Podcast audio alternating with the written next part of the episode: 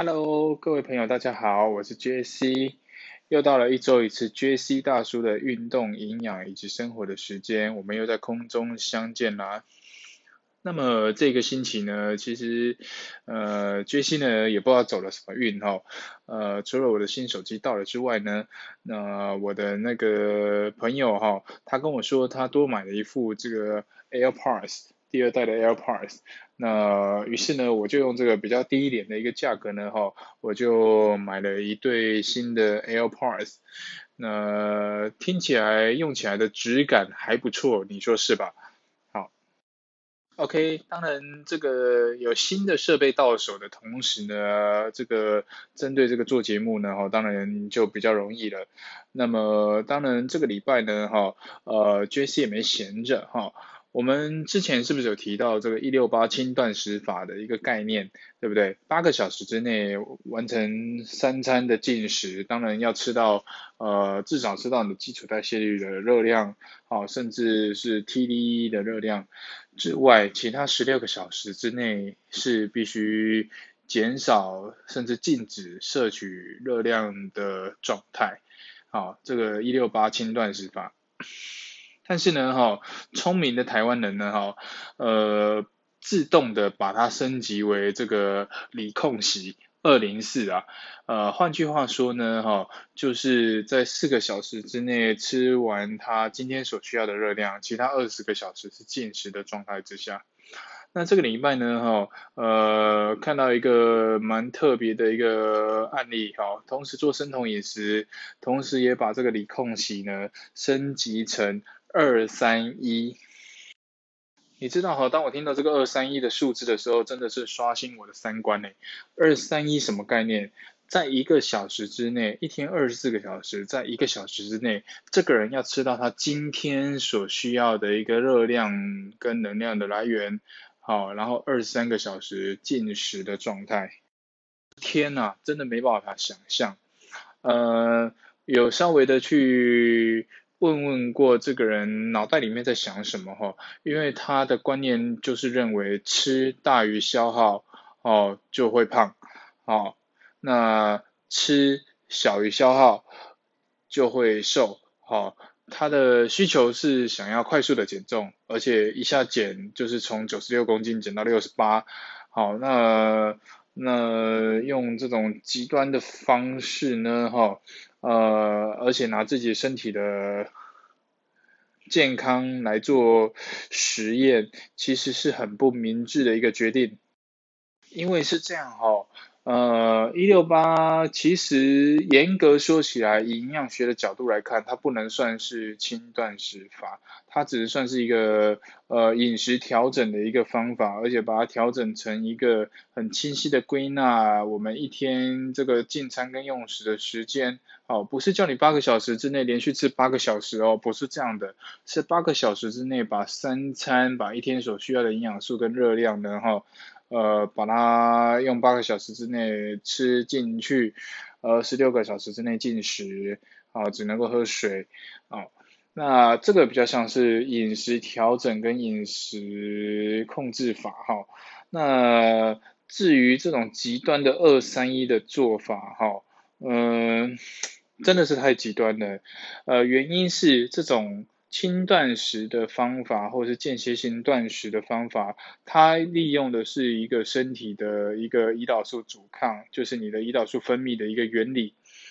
呃，所谓胰岛素阻抗分泌的燃烧热量的这个原理呢，是这样子哈。我们身体里面在利用热量，利用这个巨量营养素热量的这个顺序叫做糖类、脂质、蛋白质。身体里面在燃烧糖类的时候，其实它可以，呃，不太需要过多的维生素跟矿物质去做帮忙，它可以直接把糖类拿来使用。尤其在你的脑部需要糖类的时候，它可以直接拿来做使用。好，但是如果吃进来的糖类不足的状况之，这样的状况之下呢，哈，我的身体里面会转而。进而去寻找脂肪，好来做热量的一个来源，达到一个消耗脂肪、减脂的一个目的哦。好，这样听起来好像很棒，对不对？乍听之下好像很棒，其实呢，哈，燃烧脂肪的同时，把脂肪当成热量来燃烧的同时呢，它同时也需要很多的维生素、矿物质去辅助它。好，因为燃烧脂肪的时候呢，它会有副作用跟副产物。燃烧脂肪的同时呢，它会产生很多的酮体，哦，产生很多的酮酸。那如果没有足够的维生素跟矿物质去处理这个酮酸的话，很有可能会酮酸中毒哦，哈，很有可能会酮酸中毒，哦，所以燃烧脂肪用脂肪当热量呢，呃，它是有代价的，啊，它是有代价的，啊。甚至呢，如果在这个身体里面连脂肪都不足，把很重要很重要的蛋白质呢拿来做热量燃烧的时候，其实燃烧蛋白质也是有热量的。燃烧蛋白质会产生一个副作用，也就是是一个副产物叫做氨。那久了呢，哈，就会这个储存在肝脏久了，哦，就会造成这个肝昏迷的状态。所以换句话说，轻断食法。哦，或者这种什么离控洗啊、二三一这种轻断食法呢，其实在我们的眼中呢，它是完全不合格的哈，完全不合格的。它其实就是一种少吃，而且如果没有足够的营养概念，没有办法正确的摄取到正确的食物的话，还是一个偏食的一个做法。那为了求快的一个做法，而且。不是一个未必是一个被这个医界啊，或是营养学界认可的一个方法哈，反而呢是非常非常危险的。建议呢，听众朋友在做这些呃轻断食法的时候呢，哈，呃，他必须要有呃营养师或是医师在旁协助你，随时监测你的肝肾心的一种各种数值跟各种状态，然后血脂值跟血胆固醇的状态，呃，你才会做的比较安心。那才会做的比较放心，不然呢，呃，我们在做这些呃比较进阶的这种轻断食法的时候，如果造成肝肾功能的受损，造成心脏功能的受损，那进阶呢造成脑部认知功能的受损呢，那反而是得不偿失的哈，反而是得不偿失的。那站在营养学的观点呢，哦，呃，以杰西大叔比较建议的方法，我甚至连一六八呢，哈，我都不太建议人做，好，呃，比较适合现代人的方式呢，如果要用时间来看的话，比较建议的叫做一四一零，也就是说我的三餐，哦，一天之中我需要的三餐，跟我所需要的营养素，在十个小时之内吃完。哦，其他十四个小时之内是进食的状态哈，那呃这个会比较适合现代人的饮食模式跟饮食习惯，而且认真告诉各位听众朋友一件事情，我在减重的过程之中呢哈，我没有一天饿过肚子，没有一餐饿过肚子，没有用过减。减食哈，少吃的方式呢哈，去达成我减重的一个目的。换句话说，我认为少吃一定会胖，好，少吃一定会胖。认真去监测这些轻断食法的朋友，初期呢哈，他掉的很快的原因。在减重一开始掉的很快的原因哈，一开始掉个两公斤、三公斤的，有绝大多数呢，一开始都是掉水分，那后来就开始是掉肌肉，肌肉下降的时候，基础代谢率就下降，换句话说，你的代谢就变差了哈。当你代谢变差的时候，你恢复正常饮食的状况之下，你的代谢变差，也就是你每天需要的呃这个热量呢变少了，那你恢复正常饮食，恢复正常你。你以前吃的热量的时候，你反而体重又会回来了，所以那是一个非常呃可怕的迷失跟一个盲点存在，所以千万不要自己上网 Google 资料，然后透过这些似是而非的资讯呢，哈，然后用自己的身体做实验，非常非常的危险哦。OK。那我想呢，我们今天要谈论的主题呢，叫做微量元素哈，微量元素，也就是我们所知道的维生素跟矿物质。微量元素跟前面所提到的巨量营养素不一样的东西，在于微量元素它相较于巨量营养素，它需要的量是比较少的哈。那同样的，微量元素是没有热量，几乎没有热量的。那再来呢，微量元素呢，哈，虽然它的需求量是比较少的，但是你又不得不摄取它，好，不得不从食物中吸收它，因为当它缺少的状况之下，从头到脚都会出现状况，都会有一些大或是小的状况产生，这就是微量元素的一个重要性。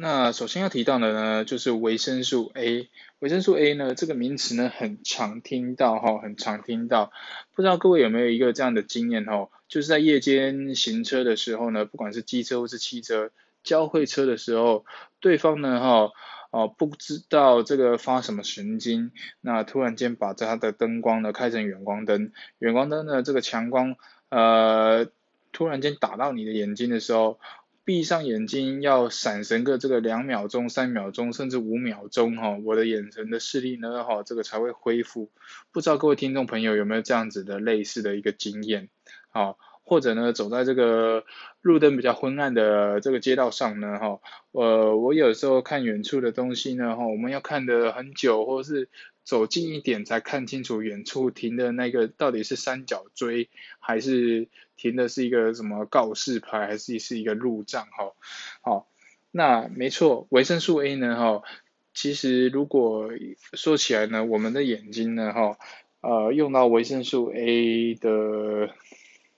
这个占比呢算是蛮大的哈，那维生素 A 呢它是特质是脂溶性。它的来源呢，哈，从植物里面的来源呢，大部分在深黄色、哦深红色的蔬菜跟水果里面都有，哈，呃，像是番茄啊、南瓜啊、芒果啊，好等等啊，好胡萝卜啊等等的，它都有维生素 A。但如果在植物里面呢，哈，维生素 A 大多是储存在细胞壁中，好，细胞壁中。换句话说，我要从食物里面摄取维生素 A 呢，我必须切开来油炒。哦，脂溶性嘛，又存在在细胞壁中，我要把那个细胞壁破坏嘛，也就是我要切开油炒的状况之下，我才能够摄取到维生素 A。如果是在动物里面呢，哈，那通常是储存在肝脏，哈，肝脏这个器官里面是比较多的，哈，呃，动物的肝脏，鸡肝、猪肝，哈，或者像是这个鱼肝油，哈，等等的，甚至蛋黄里面也有也有些许的这个维生素 A。好，那通常在动物的肝脏里面呢，哈，它的含量是会比较高的，哈，含量是会比较高的。那维生素 A 呢，有四个重要的功能，哈。好，仔细听哦。第一个功能就是维持视力的健康。好，各位听众，我们在这个眼球里面，不管是我的角膜、虹膜、水晶体、瞳孔，哈，或者是这个视网膜，或者是反正眼球里面的这些一些液体啊、组织液，我都充满了一个重要的物质，叫做视紫质，哈，视紫质的材料就是维生素 A。啊，视紫质跟蛋白质结合就变成视紫蛋白，所以我的眼睛的各个构造，好各个功能，不管它是呃瞳孔放大、瞳孔缩小，或是成像，好这些等等的过能功能哈，这个过程之中呢，都非常需要这个视紫蛋白哈，视紫蛋白去协助它，以维持这个眼睛视力的正常的一个机能。换句话说。缺少维生素 A 的情况之下，我的视力一定会受影响的，我的眼睛的正常功能一定会受影响哈，一定会受影响，什么近视、远视、老花啊等等的哈，呃飞蚊啊哈，飞蚊症等等的哈。那再来呢，就是维持皮肤跟腺体的畅通哈，皮肤跟腺体的畅通，好，呃，各位听众哈，我们的皮肤呢哈，人体正常的皮肤呢，其实皮肤表层会有一层东西叫做皮脂膜，啊，皮脂膜，皮。脂膜。那这个层皮脂膜呢，就是用来预防中空气中这个比较大的灰尘跟比较大的细菌哈，那防止这些东西侵入到我们的皮肤肌肉组织里面哈。它通常是保护我们皮肤用的，以及保持皮肤这个能够调节温度啊、湿度啊哈。这个这层皮脂膜。哦，呃，非常非常的重要，最外层的一层保护就是皮脂膜。那换句话说，缺少维生素 A 呢，哈，这层皮脂膜它就会分泌的非常的异常，哈，红，你的皮肤红肿、干痒、发炎等等的状况，脱屑、癣等等的状况都有可能产生。再来就是腺体的畅通，哈，腺体的畅通，呃，什么是腺体？也就是管路了，哦，管腔了，哈。以皮肤来说呢，呃，很多的毛细孔，甚至很多的汗腺、泪腺，哦，等等的，哈，这些都是腺体的产生，唾液腺，好，这些都是腺体的产生，哈，腺体的畅通。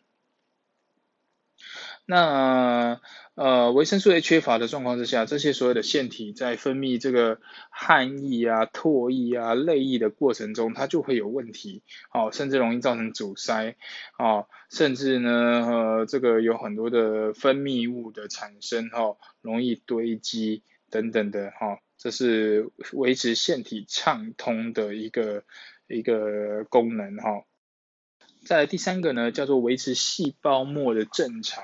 好，以及加速细胞的分裂的能力。好，我们全身上下呢有六十兆个细胞，好，有六十兆个细胞，在各个部位、各个器官跟各个组织之间，不同的细胞有不同细胞的功能。好，那细胞膜哈，呃，前面有提到这个细胞营养，在第二集的时候。细胞膜呢，它决定于什么废物可以出去，什么营养可以进来哈。细胞膜是保护这个细胞一个最外层的一个最重要的关键。那细胞膜不好的人呢，哈，其实就是呃，他的细胞容易破裂死亡。哦，也就是说，当我们有损伤的时候呢，它的恢复能力也会比较弱一点，甚至相当于抵抗力啊，哈，免疫能力呢也会比较弱一点，哈。那再就是加速分裂能力，呃，一般来说呢，哈，平均来说，我们的细胞呢，哈，呃，它在这个生长的过程中，平均呢，哈，健康的组织成长呢，要四个月的时间，好，呃，我们在读研读文献的时候呢，我们全身上下这么多个部位的细胞，其实。不管是皮肤细胞啊、组织细胞啊、哈，其他各个部位啊、脑袋啊、脑细胞啊、哈，呃，消化啊、骨头啊、哈，造骨细胞啊等等的这些东西，你全上下哈六十兆个细胞，你要更新一轮啊，平均大概需要呃好多年的时间，尤其像是骨头哈，平均大概需要好多年的时间，哦，你才会更新一轮哈，才会更新一轮。当然有的快，好有的慢，好，那也就是说，呃，呼应我们一开始啊，甚至一直提到的累积的概念，我的身体会有今天这样子亚健康的状况是累积而来的，会有疾病的状况也是累积而来的，我的身体能够保持现阶段很健康的状态呢，同样的也是我每天累积而来的，哈，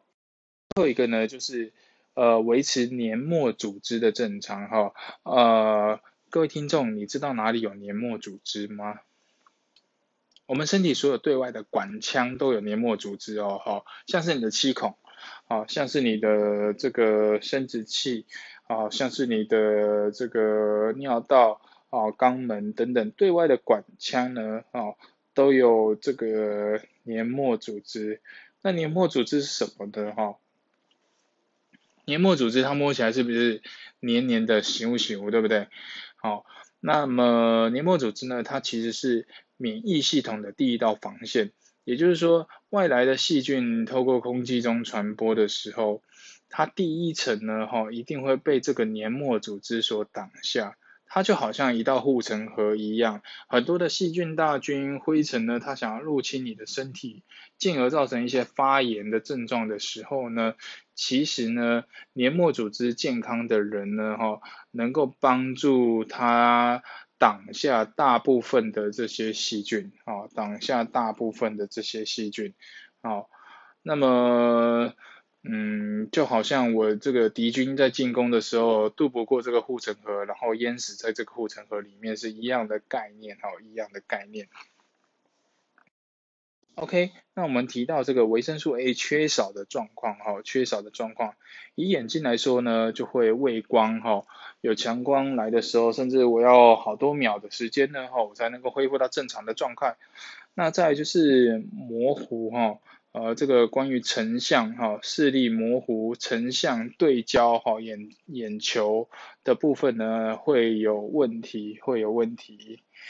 再来就是夜盲，哈。呃，灯光比较昏暗的情况之下，我必须花很久的时间呢，我才能够看清楚这个前面的物体是什么。好，那这个是非常危险的哈，在晚上的时候，呃，尤其这个路灯呃不太亮的时候呢，其实这个是非常危险的哈。那这个我比较有感觉啊，我前几前些年有接触过这种社服单位，关于视障哈，社服单位的社工师。其实这些人呢也非常的辛苦，当然夜盲呢，哈，地区的这个夜盲的个案呢也被列入为他们追踪的个案之一，哈。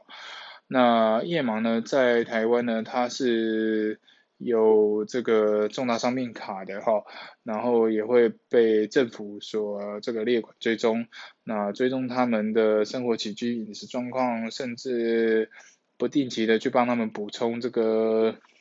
这个生活用品等等的哈，所以比我们想象中的还要的严重，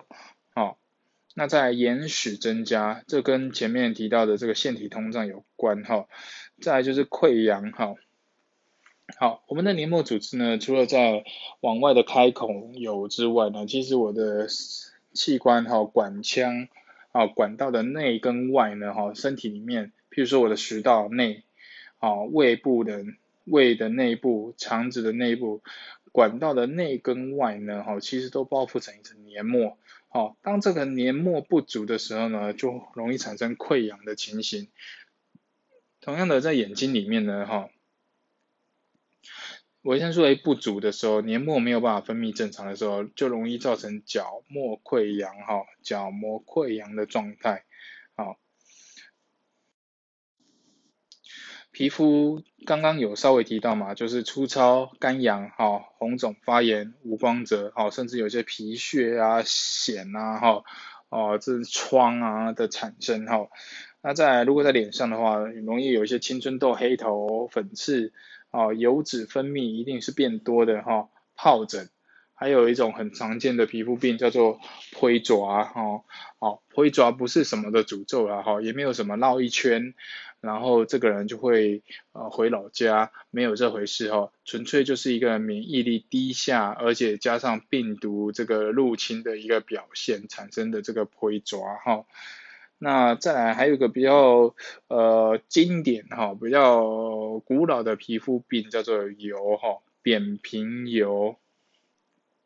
以前我的同学他就有这个扁平疣哈，他从表面上呢，在他的手指上，从表面上呢看起来就像一个鸡眼一样哈，就好像是这种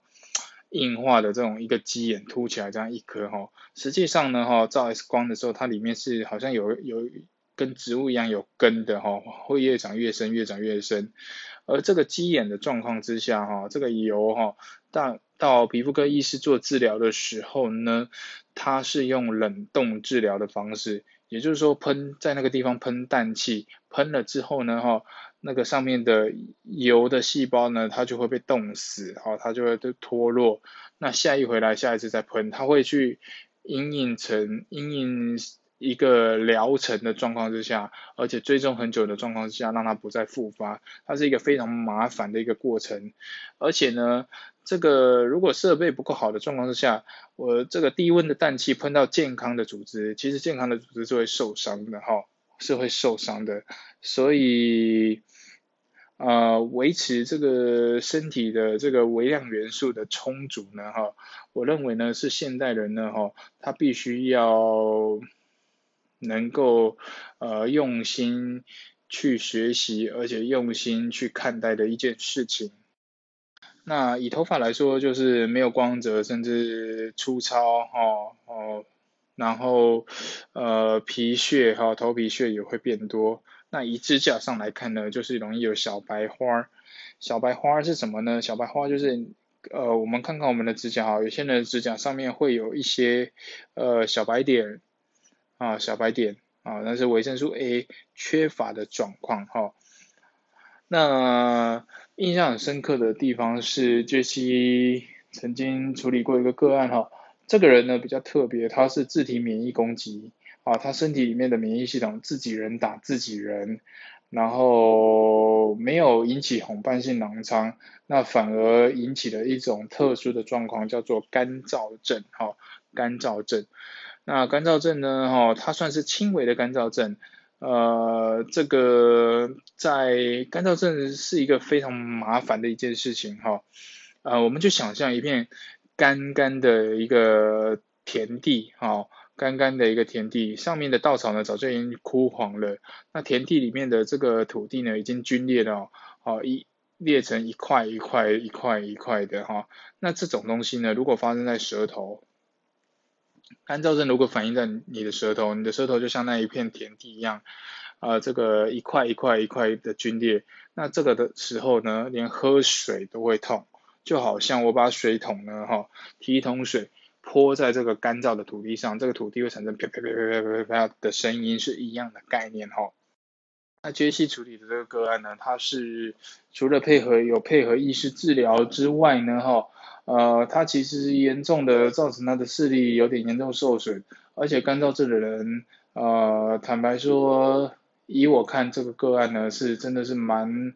呃不容易的。呃，他在夏天很热的时候，太阳温度高的时候很不舒服，眼睛很不舒服。但是走进办公室，一般人认为，哇，好凉哦，好舒服哦。走进办公室的时候，他的眼睛也开始不舒服，因为太干了。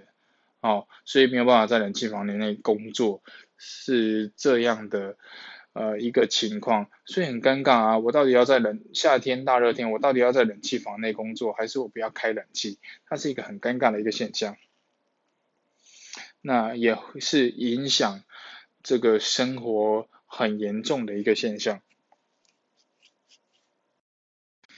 OK。那其他缺乏这个维生素 A 的状况呢？哦，像是这个指甲的干化脆化，哦，那骨头的这个骨头跟牙齿的软化呢？哈，这个也跟维生素 A 也有关系。OK，那么维生素 A 在摄取的时候，它的敌人是什么？第一个东西叫矿物油，哦，早在这个早期的营养学界，哈，一九三零年代。好，这种营养学界，呃，刚开始启蒙的时候呢，哈，其实欧美那个时候他们在开发这个皮肤外的用油，举例像婴儿油，哦，乳液等等的，他们大多都会添加这种，呃，像是矿物油的成分在里面，哈，矿物油的成分，哦，嗯，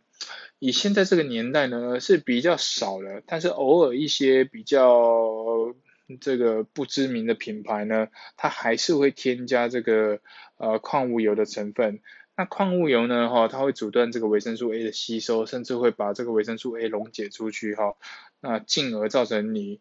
呃身体有很多的缺乏维生素 A 的一个症状。好，再就是酒精，酒精太多也会影响维生素 A 的吸收。再来，维生素 A 很怕什么？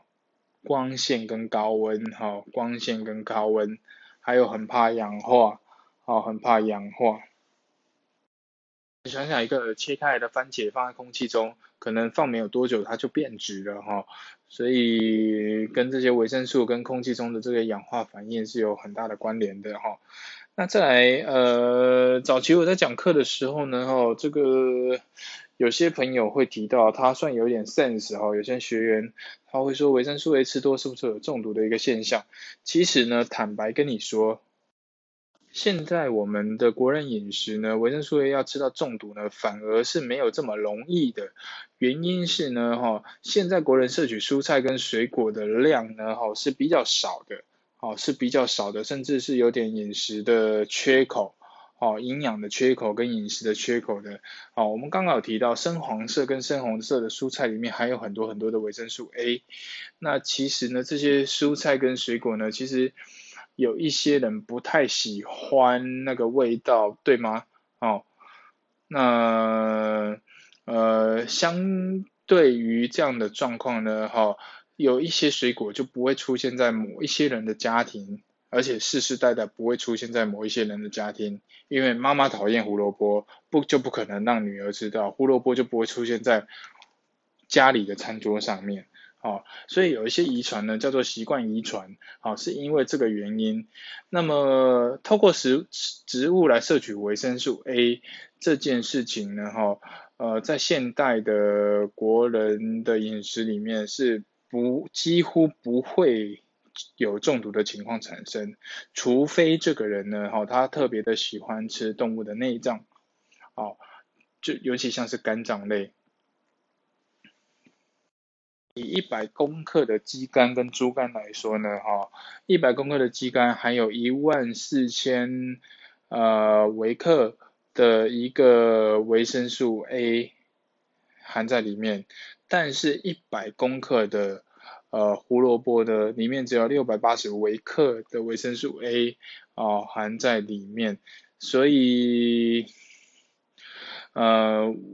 建议哈各位听众朋友呢哈这个内脏类呢还是建议呢少吃，因为当你吃了之后呢哈以维生素 A 的角度，你必须去计算它的含量啊，而且你要去精准的去计算，才不会摄取过量。啊，杰西学了营养之后呢，其实针对内脏类呢，我很少吃，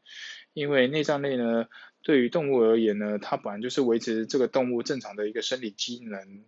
而存在的，啊，所以换句话说，它可能会有很多的残留，啊，可能是生长激素的残留，可能是它们代谢还没代谢完的废物的残留，哦，等等的哈，所以内脏类呢，我几乎是不吃。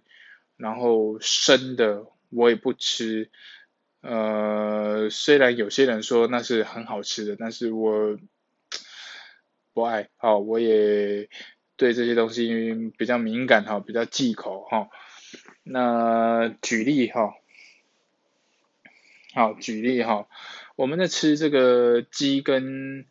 鸭的时候呢，有几个部位建议各位听众朋友是少吃为妙哈。一个是脖子哈，一个是脖子，再来第二个是翅膀哈，第二个是翅膀，再来呢是皮哈，皮鸡皮跟鸭皮哈，原因是我们在施打这个抗生素的过程之中哈，或是生长激素的过程之中，这三个呢是最常被施打的一个部位，好，那或多或少，无论它再怎么处理哈，它或多或少都会有残留，那吃进去呢，对我们的人体呢一点帮助都没有。